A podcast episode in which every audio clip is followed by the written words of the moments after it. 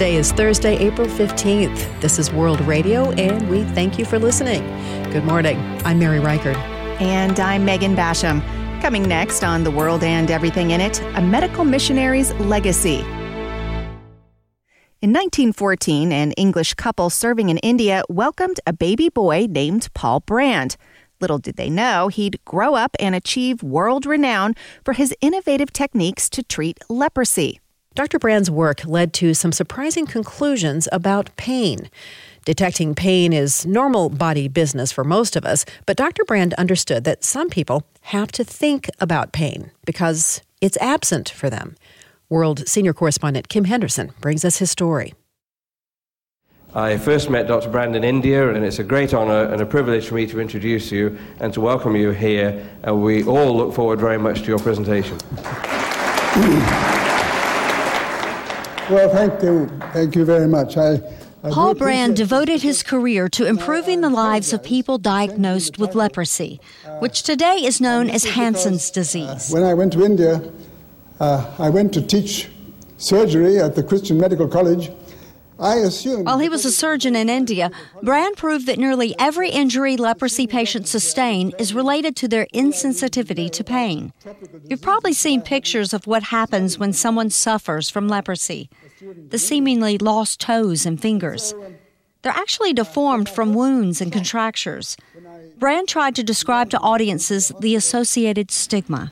Just as a person who can't feel thinks of his own limb as being dead. So other people looking at the way he behaves think of him as somebody who is dying by inches. In India, they call leprosy the creeping death. My name is Philip Yancey, and I was privileged to spend almost 10 years writing with Dr. Paul Brand. Author Philip Yancey became interested in Brand's work in 1976, back when Yancey was a young journalist. And I just called him up out of the blue because I came across a pamphlet he had written on pain. He had a different perspective on pain than anyone I've ever met. He said, Thank God for pain. If I had only one gift I could give to my leprosy patients, it would be the gift of pain. Yancey drove to Louisiana, where Dr. Brand was conducting his research at the National Leprosarium. He watched as the doctor demonstrated why some of his patients were going blind. We all have little pain cells in our eye. Whenever our eye gets a little dry, that pain cell sig- signals subconsciously, you've got to blink, you've got to blink. And we do about 28,000 times a day. But people without those pain cells can't sense the need to blink, so they don't.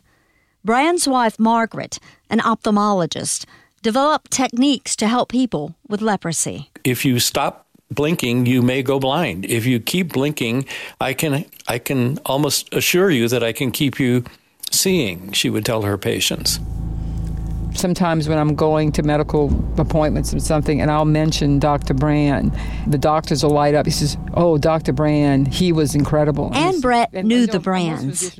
Her leprosy legacy spans both sides of her family. He, my dad said Dr. Paul Brand was the closest thing to Jesus Christ he'd ever met. He was Paul Brand operated on her mother's hands, which were drawn inward from the disease. He pioneered tendon uh, transfer surgeries for patients just like her. Anne Brett observed firsthand the important part pain plays in our lives. Her mother had lost much of her pain sensitivity. So she would put like almost boiling water in the sink. And one time it was so hot, the gloves melted on her fingers, and she didn't even know it. Even washing a crystal vase could be dangerous. She looked down into the sink, and the sink had blood in it. And when she lifted her arms, she had cut her tendon, and she didn't know it. Brand taught leprosy patients and others how to prevent problems in the absence of pain's warning signals.